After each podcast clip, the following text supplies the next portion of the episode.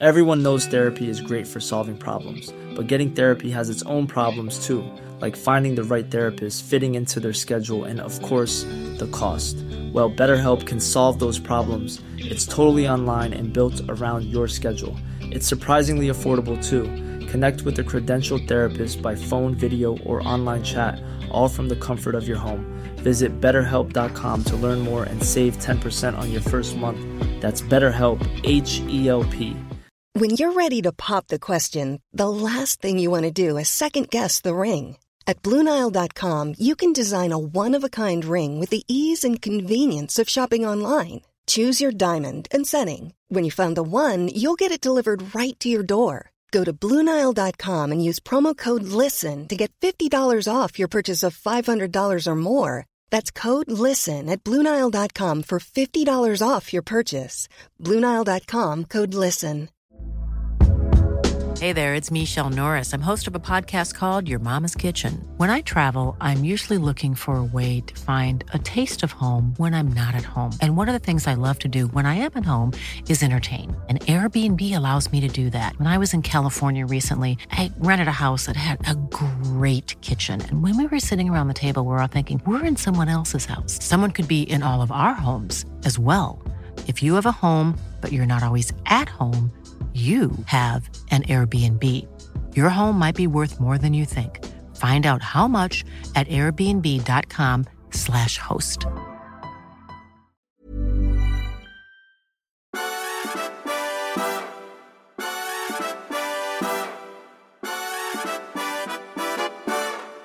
God morgon. Jag försöker alltid hinna före Ja, dig, men du är så snabb. Ja, jag är väldigt snabb. God Men morgon. det är för att jag sitter vid kontrollerna. Jag ser precis när man kan Du sätta vill igång. ha kontroll. Vet du varför det här är speciellt? Det här är vår hundrade podd.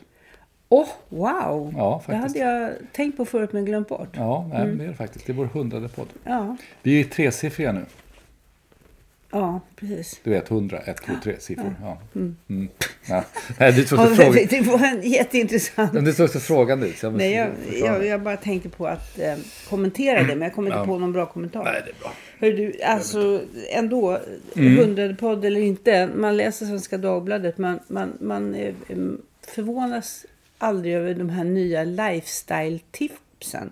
Vad är det nu då? Nu, nu är det så här, underförstått, det är jättebra att bada, vinterbada. Gud. Men det är naturligtvis ganska farligt om man inte är frisk eller om det händer någonting om man är ensam. Så att man måste då skriva en artikel som handlar både om hur otroligt naturligt och självfallet det är att man ska Mm. hoppa ner i vattnet på vintern. Men alla då råden som går ut på att man måste skydda sig från att drunkna. Mm. Ja, jag vet inte. Det, Jag kan, jag kan tänka mig vinterbada i år när vi kommer till Sydafrika. ja, jag med. Ja. Men inte innan dess. Nej, Eh. sen, sen hade de ju en annan på det här, den nya hälsan, den Mm. nya hälsofascismen, får man säga det? Då kanske man blir anmäld till medieombudsman. Det vet man aldrig. Nej. Det vet man inte. Men vi, vi tar har, den risken. De har haft en kille som heter Tony Andersson som Mm. han, han startade någonting som heter 16 weeks of hell. Alltså, Ja, just det. Jag vill inte ens ha en enda vecka av hell. Men han, han för... David Eberhard har gjort det där. Ja, Med Ja. gott resultat. med gott resultat. Ja, kul. Ja, det är 10 000 deltagare som har genomgått programmet. Mm. Så, så här. Men det var väl inte liksom, den stora saken med honom. Nej. Utan den här artikeln som då också var i hälso och lifestyle-bilagan till Svenska Dagbladet. Eh, innehöll följande underbara paragraf. Han hade ju na- naturligtvis skadat sig under sina 16 weeks of health. Han hamnade på sjukhus och skulle, skulle läka. När jag kom hem från sjukhuset tog jag en Cola Zero. Men när kolsyran skulle ut höll jag på att svimma. Jag trodde jag skulle dö av en rap. Man är bara människa. Ja. Alltså, man tål inte Cola Zero. Nej. Uppenbarligen tålde han inte heller 16 weeks of hell. Men Men det intressanta, just den här 16 weeks of hell är intressant. Om jag minns rätt, David Eberhard fick det i present av sin fru tror jag. oj då. Och, eh, men jag tror att det var en Tuffa sån där- bandage. Ja, fast jag tror inte det var så- någon pik om att han var för sladdrig eller så.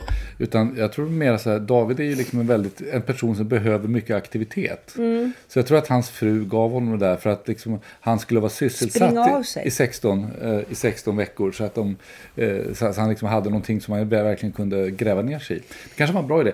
Alltså jag är ju tyvärr inte så överaktiv så jag kan inte, jag skulle gärna Nej. ha resultatet Och jag av kan 16 tala om weeks of för hell. dig att jag aldrig skulle tänka tanken att köpa dig 16 weeks of hell. Nej, det Så vet jag också. Du får, Alltså, då får du skaffa en för, annan fru. För er som lyssnar kan jag berätta att det finns ingen, ingen aldrig någonsin att Susanna är så glad så när hon läser om någon som har idrottat och skadat sig. Så jag, vad var det jag sa? Så hoppar du på. Alltså, du, du tror, att, du tror att, att röra på sig är i grund och botten farligt? jag, jag tror på att promenera. Och Ja. utan musik i lurarna. Alltså så- silent walking. Som det är också modernt nu. lifestyle. Jag tror på het, det. Har det ett eget namn? Ja, alltså, heter det silent walking? Ja, typ. Ja, okej. Så, Att man går och tänker. Ja. Eller går och pratar med någon. ja, varför inte? Ja, så varför får det inte? bli. Ja, nej men... eh, Jag kom att tänka på en bok som kom för rätt länge sedan, häromdagen. Ehm, tänkte jag på den alltså. Nämligen, jag vet inte om du kommer ihåg den, Carl Johan Wallgrens För herr Backmans broschyr. Ja, den handlar om Sverige. Ja, det är 15 år sedan den kom. Det är en otroligt rolig liten, liten roman som handlar om en, en man som har fått i uppdrag att skriva ett förord, tror jag det är. Eller om det är hela broschyren.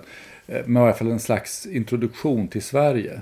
Och han sitter i exil någonstans och han tycker Sverige är ett jävla skitställe med obildade människor och bonniga vanor. Och, och, och när han sätter igång och skriver där så, så blommar ju det där ut. Liksom. Det blir en, en enda stor, romanen är egentligen liksom en enda stor koleriskt, rättshaveristiskt angrepp på Sverige. Och skälet till att jag kom att tänka på den var att att det är väldigt mycket debatter nu, eller diskussioner, inte minst här mot slutet av året, om tonläget i svensk debatt. Eh, och, och det är som vanligt då väldigt mycket ojande och det handlar mycket om eh, eh, eh, vad man använder för ord och vad som sker i sociala medier och sådär. Men det som slog mig plötsligt, jag hade inte tänkt på förut, att, att eh, när Farah Backmans broschyr var ju väldigt uppfriskande när den kom. Men det var ju innan liksom allting brakade lös på sociala medier och folk började liksom gapa och skrika. Innan vi hade gamla liberaler som skrev Hitler kuksugare på väggen till Nationalmuseum och sånt där. Eh, och, och det, det bara slog mig, tänk om, om boken skulle komma idag, då skulle den inte alls ha samma eh, chockvärde och Det liksom skulle kännas som underhållningsvärde. en vardagsbeskrivning. Ja, lite grann faktiskt så. Det är liksom att vi har hamnat i herr Backmans Mm. broschyr. Skillnaden är ju liksom att herr Backmans broschyr, han, han är ju en bildad, eh, eh, alltså romanfiguren som skriver. Han är ju liksom en, en, en bildad, väl be, beläst, eh, intelligent person. Så att hans koleriska utbrott har ju liksom någon slags intellektuellt djup i varje fall. Vilket man kanske inte kan säga om det mesta man läser på nätet. Men, men det bara slog mig att han var lite för, Carl Johan Wallgren var lite före sin tid där. Och jag tror att han faktiskt bodde i Berlin Ja, det när han skrev då. Jag det. vet inte om han fortfarande gör det. Jag har inte, hört, jag har inte läst någonting om på sistone. Men, men eh, jag kan rekommendera, men det, jag kan ändå rekommendera den till läsning. Det är en rolig liten bok. Den, är, den gillar vi. Ja. Ja. Sen lovade vi ju förra veckan er kära trogna lyssnare att vi skulle återkomma till filmen Maestro jag. Ja. eh, med Bradley Cooper. Om Leonard Bernstein. Ja, som både gör regi och manus Och spelar huvudrollen. och spelar huvudrollen, vilket är en Med en stor jättestor näsprotes. Det var den första saken som alla pratade om. Ja, Om den var antisemitisk, att han hade stor näsa. Men, Ja. men nu hade ju Leonard Bernstein stor näsa. ja, det måste ju ändå kunna få framgå. Ja, jag tycker det låter Men rimligt. den filmen hade vi ju lite synpunkter på faktiskt. Nu hade vi hunnit prata oss samman en aning. Men man fick ju verkligen en känsla av att eh, filmen egentligen handlar om eh, Bernsteins fru som spelas av Carey Mulligan. För att man får inte reda på så mycket egentligen om Bernstein. Steen. Stein. Stig Steinsson. Sten. Sten.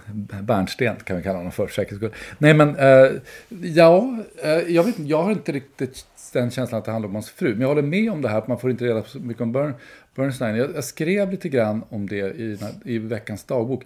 Och jag undrar om det kan- möjligtvis kan vara så att det kanske inte finns så mycket att få reda på. Alltså, eh, jag tänkte på, på Tom Wolfe, den numera avlidne men, men jävligt roliga, fräcka eh, journalisten, författaren. Han skrev ju ganska tidigt en, en klassisk, eh, eh, ett klassiskt reportage i, i, jag tror att det var i, i New York Magazine, eh, som, som hette eh, Radical Chick. Med undertiteln That Party at Lenny's. och Lenny var Len- Lenny Lennart var Leonard Bernstein, ja. Och det, och det, eh, och det handlar alltså om, eh, om när Leonard Bernstein har, har en, eh, en bjudning i, på Park Avenue, sin jättelika våning, för, eh, för Black Panthers. Eh, alltså hans radikala eh, hans, hans, hans radikala politiska sida och alla liksom hippa människor är där. Och plus då Black Panthers ledning och de serverar små, eh, små eh, munsbitar där, exklusiva saker. Det är ganska intressant, han, han, han pratar om det där sen Tom Wolfe, att det här var liksom en period i New Yorks historia när när det var inne att ha parties för Black Panthers och man fick plötsligt ett problem för man kunde liksom inte ha, man kunde inte ha svart serveringspersonal då för det blev ju liksom lite genant. Så det man fick göra var att, att det blev en väldig efterfrågan på hispanics som skulle servera istället eftersom det tyckte man det kunde man ändå ha när man hade ett Black, eh, Black Panther party. Eh, men, men Det var dåtidens problem. det var då det Men det, det jag skulle komma till var mer att, att eh, om man läser den här Radical Chick, då, då får man ju eh, då får man just den här bilden av Leonard Bernstein som, som eh, han var ju en extremt talangfull människa och eh, gjorde fantastiska musikaliska saker. Men det måste ju inte betyda att han var en särskilt djup och intressant person. Eh, och jag tror liksom politiskt så, så var han ju en idiot. Och, och det är mycket möjligt, alltså det är det lite grann känslan man får i filmen att, att det är ju inte bara det att de, man inte liksom kommer honom närmare Nej. utan, utan det känns som det finns kanske ingenting att komma så nära. Nej, så kan det vara. Det kan vara så kanske. Jag vet inte, det är bara en teori. Men det är en ganska bra film får man väl säga. Ja, det är en, en ganska så bra film. Det, Ja. det tycker jag också. Den är ju snyggt men, filmad. Men det och... kanske att efteråt ibland när man får den där känslan man är lite snuvad på. Ja, För, ja. för, just därför att jag tyckte att hans fru hade en mycket mer komplex Ja, karaktär. och det var hon som bar tyngden av hans sant. problem. Han lyckades alltid smita iväg. Mm, Och det var ju berättelsen i och för sig. Men ja, Sen är det ju ganska snyggt filmat där det är ju svartvitt tills man kommer över i 70-talet. Då blir det färg. Så. Mm. Och det jag gillade också det var ju att de undvek om de skulle varit publikfriande, då skulle de ju ha dragit på rätt mycket med West Side Story och sånt här som, Ja, som människor känner igen. Alltså. populära verk. Ja, Ja. och det går man nästan, det nämns ju, men det går man nästan förbi. Alltså däremot är det väldigt mycket maler. Och jag tycker det, det tycker jag ändå är modigt. Och också, det tycker jag också, tror jag är en schysst sätt att beskriva Bernstein. För att han, han var ju han var ju framförallt liksom en seriös musiker. Jag tror att han tog si- sina klassiska engagemang eh, på större allvar än, än sina populära egentligen. Det var, det var intressant. Där har ni vår recension av Ja, filmen Maestro. Nu tänkte jag gå över till någonting helt annat. Någonting helt annat. Eh, A jag- man with a tape recorder up his nose, som Monty Python skulle ha sagt. Ja, det. Ehm, eller inte. Eller inte. Eh, det jag tycker är väldigt intressant är... Eh, vi har ju äntligen fått någon sorts medvetenhet politiskt om eh, eh, brottsligheten i Sverige. Som Mm. inte bara... Och jag skulle vilja beskriva det bara med en samling ord. Okej. mc-gäng, gäng, kriminellt nätverk, kriminella kretsar, gänguppgörelser, gängkonflikter, gärningspersoner, omkringpersoner, nätverksmiljö, sammanhållet syndikat och nu det senaste ordet häromdagen, barnsoldater. Allt det här istället för att säga att vi har en maffia i Sverige. Och då undrar jag, varför har vi så otroligt svårt med det? Det finns bara två fenomen som man får uttala ordet maffia i samband med. Och det ena är Italien och det andra är fackförbund. Då får man säga maffiametoder om fackförbundsarbete. Det, det är helt kosher att göra det. Men man får absolut inte kalla de här eh, Fast det har man väl börjat göra, har man inte det? Alltså, jag, jag vill ju gärna pusha på den utvecklingen. Jag säger så här, det kanske börjar komma lite. Okej. Ja. Men en del av de där orden är ju spaning. inte, alltså en del av de där orden är ju löjliga för att de blir som gäng och, och nätverk. De blir ju så någon slags förmildrande. Men barnsoldater är ju rätt tufft. Det är ju Mm. Ja, inte... fast det tror jag är att man suggererar fram att det är liksom synd om de här eh, unga människorna som har hamnat här oförskyllt. De har blivit rekryterade. Mm. Medan vi har ju fått ganska mycket sådana här rap- rapporter om att, att unga själva anmäler sig för tjänstgöring och får en dusör och åker in och bröstar 500 eller vad de kallar det för. Ja, så att jag, jag vet inte, jag är tveksam. Jag säger maffia och Okej. det var veckans maffiaspaning. Hörru du, eh, eh, jag tänkte tala om vad jag läste i Dagen i veckan. Jaha, Får jag göra det?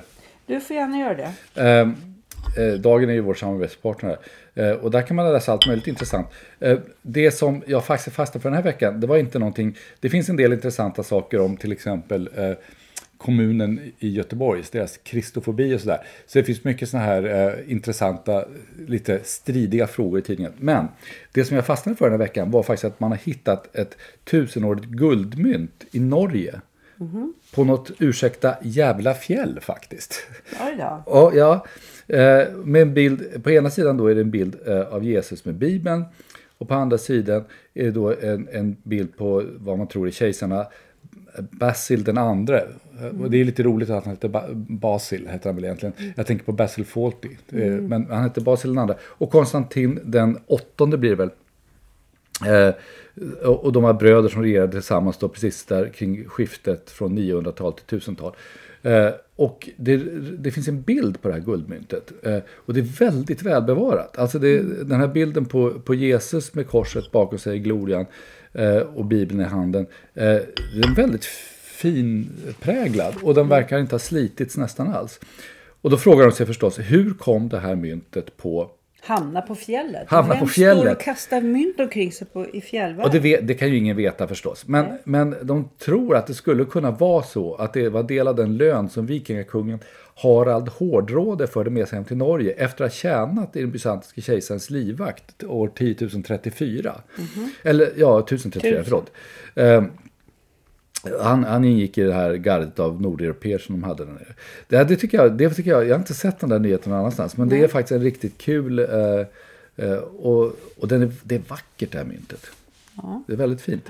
Alltså, Eh, det rekommenderas alltså en prenumeration på tidningen Dagen. Dagen.se slash TIAN. Det kostar bara Tian. 10 spänn. Kostar inga guldmynt. Och Inga, inga stora saker. Nej. Jag kan också lägga till, det finns ganska mycket annat också. Ja. Det, det, finns, eh, det har ju varit en diskussion nu om det här med barnafödande och, och själviskhet. Och då en ledarskribent som heter Steven Crossan i Dagen skriver Ja, att bli förälder innebär ett uppoffrande av frihet och lycka, eh, men det är meningsfullt. Mm. Det, det är sånt som man kan tycka är en, En, lite uppfriskande. en enkel påminnelse. En enkel påminnelse. Varför gör man det trots att man blir mindre fri och mindre lycklig? Ja, det finns en annan. Och det för mig över till någonting som jag tyckte var faktiskt den här veckans mest meningsfulla text. Okej. Som eh, skrivs av Katarina Barling. Och precis, jag tänkte säga, jag tänkte, när ska jag hinna med den? Den är jättebra den där. Ja, Idag. Den, ja, idag. Svenskan. Idag lördag i Svenska Dagbladet på ledarsidan. Så eh, vinkeln är ju lite grann hur Moderaterna har gett bort röster till Socialdemokraterna. Men om man eh, inte tittar just på det så skriver hon ju väldigt mycket om att de här två mönstren som har att göra med individuell frihet kontra eh, solidaritet eh, har ställts mot varandra hela tiden i Sverige. Och ehm, det, hon, det, det är som ett fint uttryck, hon talar om ömtåliga mönster. Det vill säga de här mönstren som gör att människor håller samman på en samhällsnivå och i familjerna. Att de ehm, har ibland kommit fram, som till exempel hos Hans Zetterberg eller Gösta Bohman. Men egentligen så säger hon att Moderaterna har haft så svårt att utstråla känslan för det lilla livets mönster.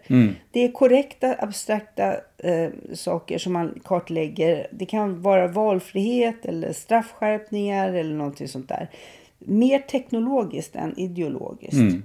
Jag tycker det var... Men det här är ju svenska ingenjörsmentaliteten. Hon Ja. utgår ju från en artikel som Stig Strömholm skrev Just det. 72. Va? Eller sånt 72, där. ja. Och, och det tycker jag också är en intressant faktum. Att, att eh, Stig Strömholm, alltså de som var med då eller, eller har lä- läst om hur det var. eh, Kan ju ana liksom hur det var 72. Det var, Mm. det var fyra år efter 68-vågen och sådär. Och, det var, eh, och- det är lite intressant att, att en sån text av, av Stig Strömholm som just tar upp det här som ju egentligen är en slags förklaring av vad som skiljer konservatism från, från eh, politiska ideologier i övrigt. Eh, att, att den är så eh, fruktbar idag. Det säger ju någonting om, om vårt läge nu. Alltså vi är också inne i en sån här period när folk tågar på gatorna och skriker och gapar och, och ska eh, uppfostra andra människor och, och eh, utesluta dem och, eh, och skämmas ska man göra och ska bojkotta affärer. Och, så det är liksom in i ungefär samma skede. Ja, ställer konservatism mot, sos, mot so- socialism kan man säga. Men det, det som är intressant också, det är ingen realitet i Sverige. Det finns ju faktiskt tankegångar, personalismen, som försöker förbinda just hur hänger individens behov ihop med de samhälleliga behoven. Men det är ju lite grann en katolsk eh, tanketradition som i Sverige brukar kallas för kontinental. Eh, det betyder inte från Skandinavien, not made here. Nej, och den där, jag menar, Tyskland har ju Tyskland har ju liksom hela tiden odlat den här typen av, av tänk- tänkande. Men även Storbritannien. Därför att för dem är ju grundanslaget i Storbritannien är ju konservativt. Inte ingenjörsmässigt. Här är det ju på något sätt, vi är ju, vi är ju liksom fattiga bönder som snabbt blir rika och tror på teknik och, och framgång. Och det är ju liksom någonting helt annat. Ja. Och apropå det, Veckans retro. veckans retro. Ja, men eh, kör. Du hade en idé här. Nej, men alltså jag tänkte så här. Eh, eh, någonting som faktiskt är riktigt gammalt, men väldigt användbart. Och det var lite grann, vi blev förvånade. Vi köpte för flera år sedan en kokbok på, jag tror det var på Slottsboden va? Jag tror det. Eh, som heter Bernadotte, Mannen, myten, maten. Eh, som alltså är, är recept som eh, Karl XIV Johan eh, ville få sig lagade när han hade blivit kung i Sverige. Eh, han var ju rätt förskräckt över mat, svensk matkultur. Eh, och det är så intressant för den här kokboken, alltså dels är det intressant därför att, att det är, det är ju eh, sån här eh, låg, vad heter det, LFC, LFCHD, vad heter det? Ni vet att sån här Ja. låg, eh, ja, jag kommer inte ens ihåg vad det heter längre. Men alltså sån här, eh, eh, inte så mycket eh, kolhydrater och sådär. Alltså det är en, en ganska hälsosam diet. Eh, men det roliga med boken framför allt är ju att eh, till vår stora förvåning är det en av de få kokböcker som vi ständigt använder. För det Ja. är riktigt bra, enkla, goda grejer. Alltså. Det var, kul för att han, han, han ansåg att det fanns två smakliga fördelar med Sverige. Det ena var äpplen och det andra var buljong. Det var vad man kunde äta. Han skickade ju efter eh, choklad från Ja. Frankrike såklart. Ja. Och, men, men det är också det här att han, ehm, eh, han, han är faktiskt den som har fått svenskarna att börja äta svamp. Ja. Johansvampen. För att innan dess ansågs det vara grisföda. Ja, och man, an- man använde svamp rätt mycket till som fnöske när man skulle tända brasor. Så vi rekommenderar det här från ja, Ja. Votum förlag. Ja, det, gillar den finns kanske fortfarande. Den heter. Bernadotte, Mannen, myt och maten. Ja. Den är riktigt bra. Egentligen skulle det kunna vara eh, veckans eh, eh, lifesaver-tips också. Men det kanske Men har ett annat. inte. Ja, jag har ett annat faktiskt. Vi pratade ju lite grann om Sidney Lumet förra veckan. Ja, just det. Mm. Och eh, han har eh, så otroligt lätt för att dela med sig av sina erfarenheter som Mm. filmskapare. Eh, det är un- en underbart skriven, lättsam bok. Eh, Vad heter den? Making Movies. Making Movies. Ja, det är bra. Mm. Men han talar om en, den kreativa processen och det här är något som jag har tänkt på och återkommit till flera gånger efter att jag läste. Han säger att för att kunna vara verkligt skapande så måste man kunna eh, använda sig av självbedrägeri. Ja. Det är absolut, absolut necessary som han säger. Ja. Därför att det är så otroligt svårt och stort och eh, osäkert att ge sig in i ett riktigt kreativt eh, eh, projekt. Ja. Så att self-deception is necessary bara för att man ens ska kunna börja. Ja. Och man måste, för att börja börja så måste man tänka att det kommer att gå bra. Och ändå är det så att det väldigt ofta inte går bra. Nej. Men man måste ändå kunna lura sig själv till det. Och Ja. det tycker jag är lifesaver för mig. ja. Veckans... Och vi har ju sett, eh, vi har väl sett vad är tre filmer, hans 70-talsfilmer, Mm. Senaste veckan. Network, eh, eh, Serpico. Serpico och eh, Dog Days Afternoon. Eh, och det, alltså det är ju ganska sällan man ser filmer från 70-talet. Alltså det är oftast enklare att se riktigt, riktiga klassiker som Casablanca och så, för då är man liksom inställd på det. Men det är ju ganska sällan man ser filmer från 70-talet där man känner att de inte har åldrats. Men ingen av de tre filmerna eh, kände man så med. Alltså de var väldigt, eh, de var helt enkelt bra. I, I alla avseenden. Och, och sådana filmer blir ju klassiker. De blir ju det. De blir det. Ja, nej, men det var väldigt kul. Uh, uh, Serpico tror, inte jag, tror jag inte ens jag har sett. Alltså Dog Days Afternoon har jag ju sett och, och Network också, men det var väldigt länge sedan. Det var kul Mm. att se om dem. Ja.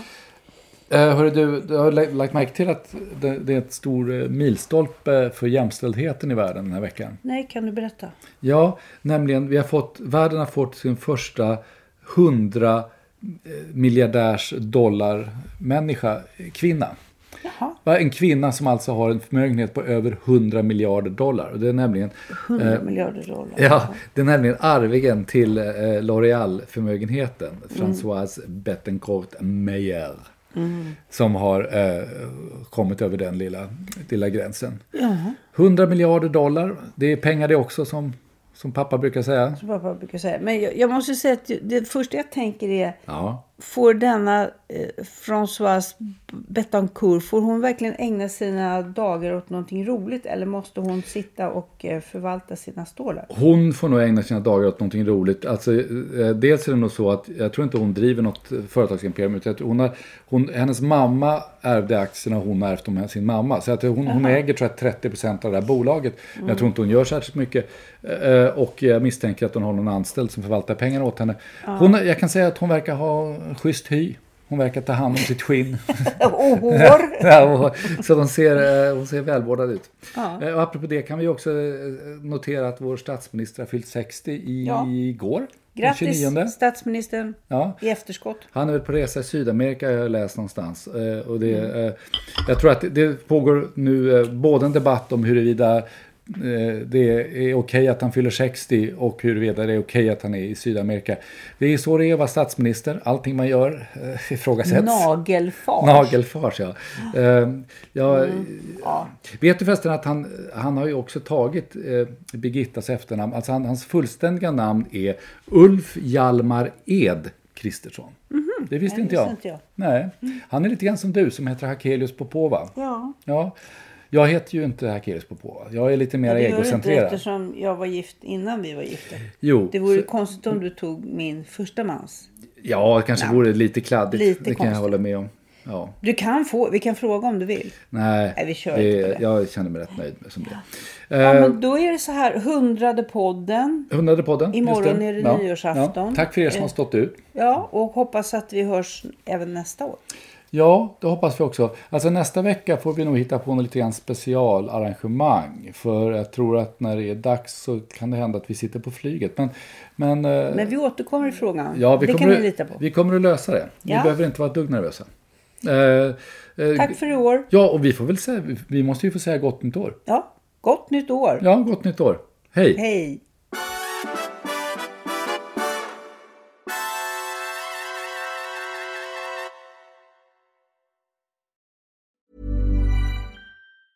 Planning for your next trip? Elevate your travel style with Quince. Quince has all the jet setting essentials you'll want for your next getaway, like European linen, premium luggage options, buttery soft Italian leather bags, and so much more. And it's all priced at 50 to 80% less than similar brands. Plus, Quince only works with factories that use safe and ethical manufacturing practices. Pack your bags with high-quality essentials you'll be wearing for vacations to come with Quince. Go to quince.com slash trip for free shipping and 365-day returns. Even when we're on a budget, we still deserve nice things. Quince is a place to scoop up stunning high-end goods for 50 to 80% less than similar brands. They have buttery soft cashmere sweaters starting at $50, luxurious Italian leather bags, and so much more. Plus, Quince only works with factories that use safe, ethical, and responsible manufacturing. Get the high-end goods you'll love without the high price tag with Quince. Go to quince.com slash style for free shipping and 365-day returns.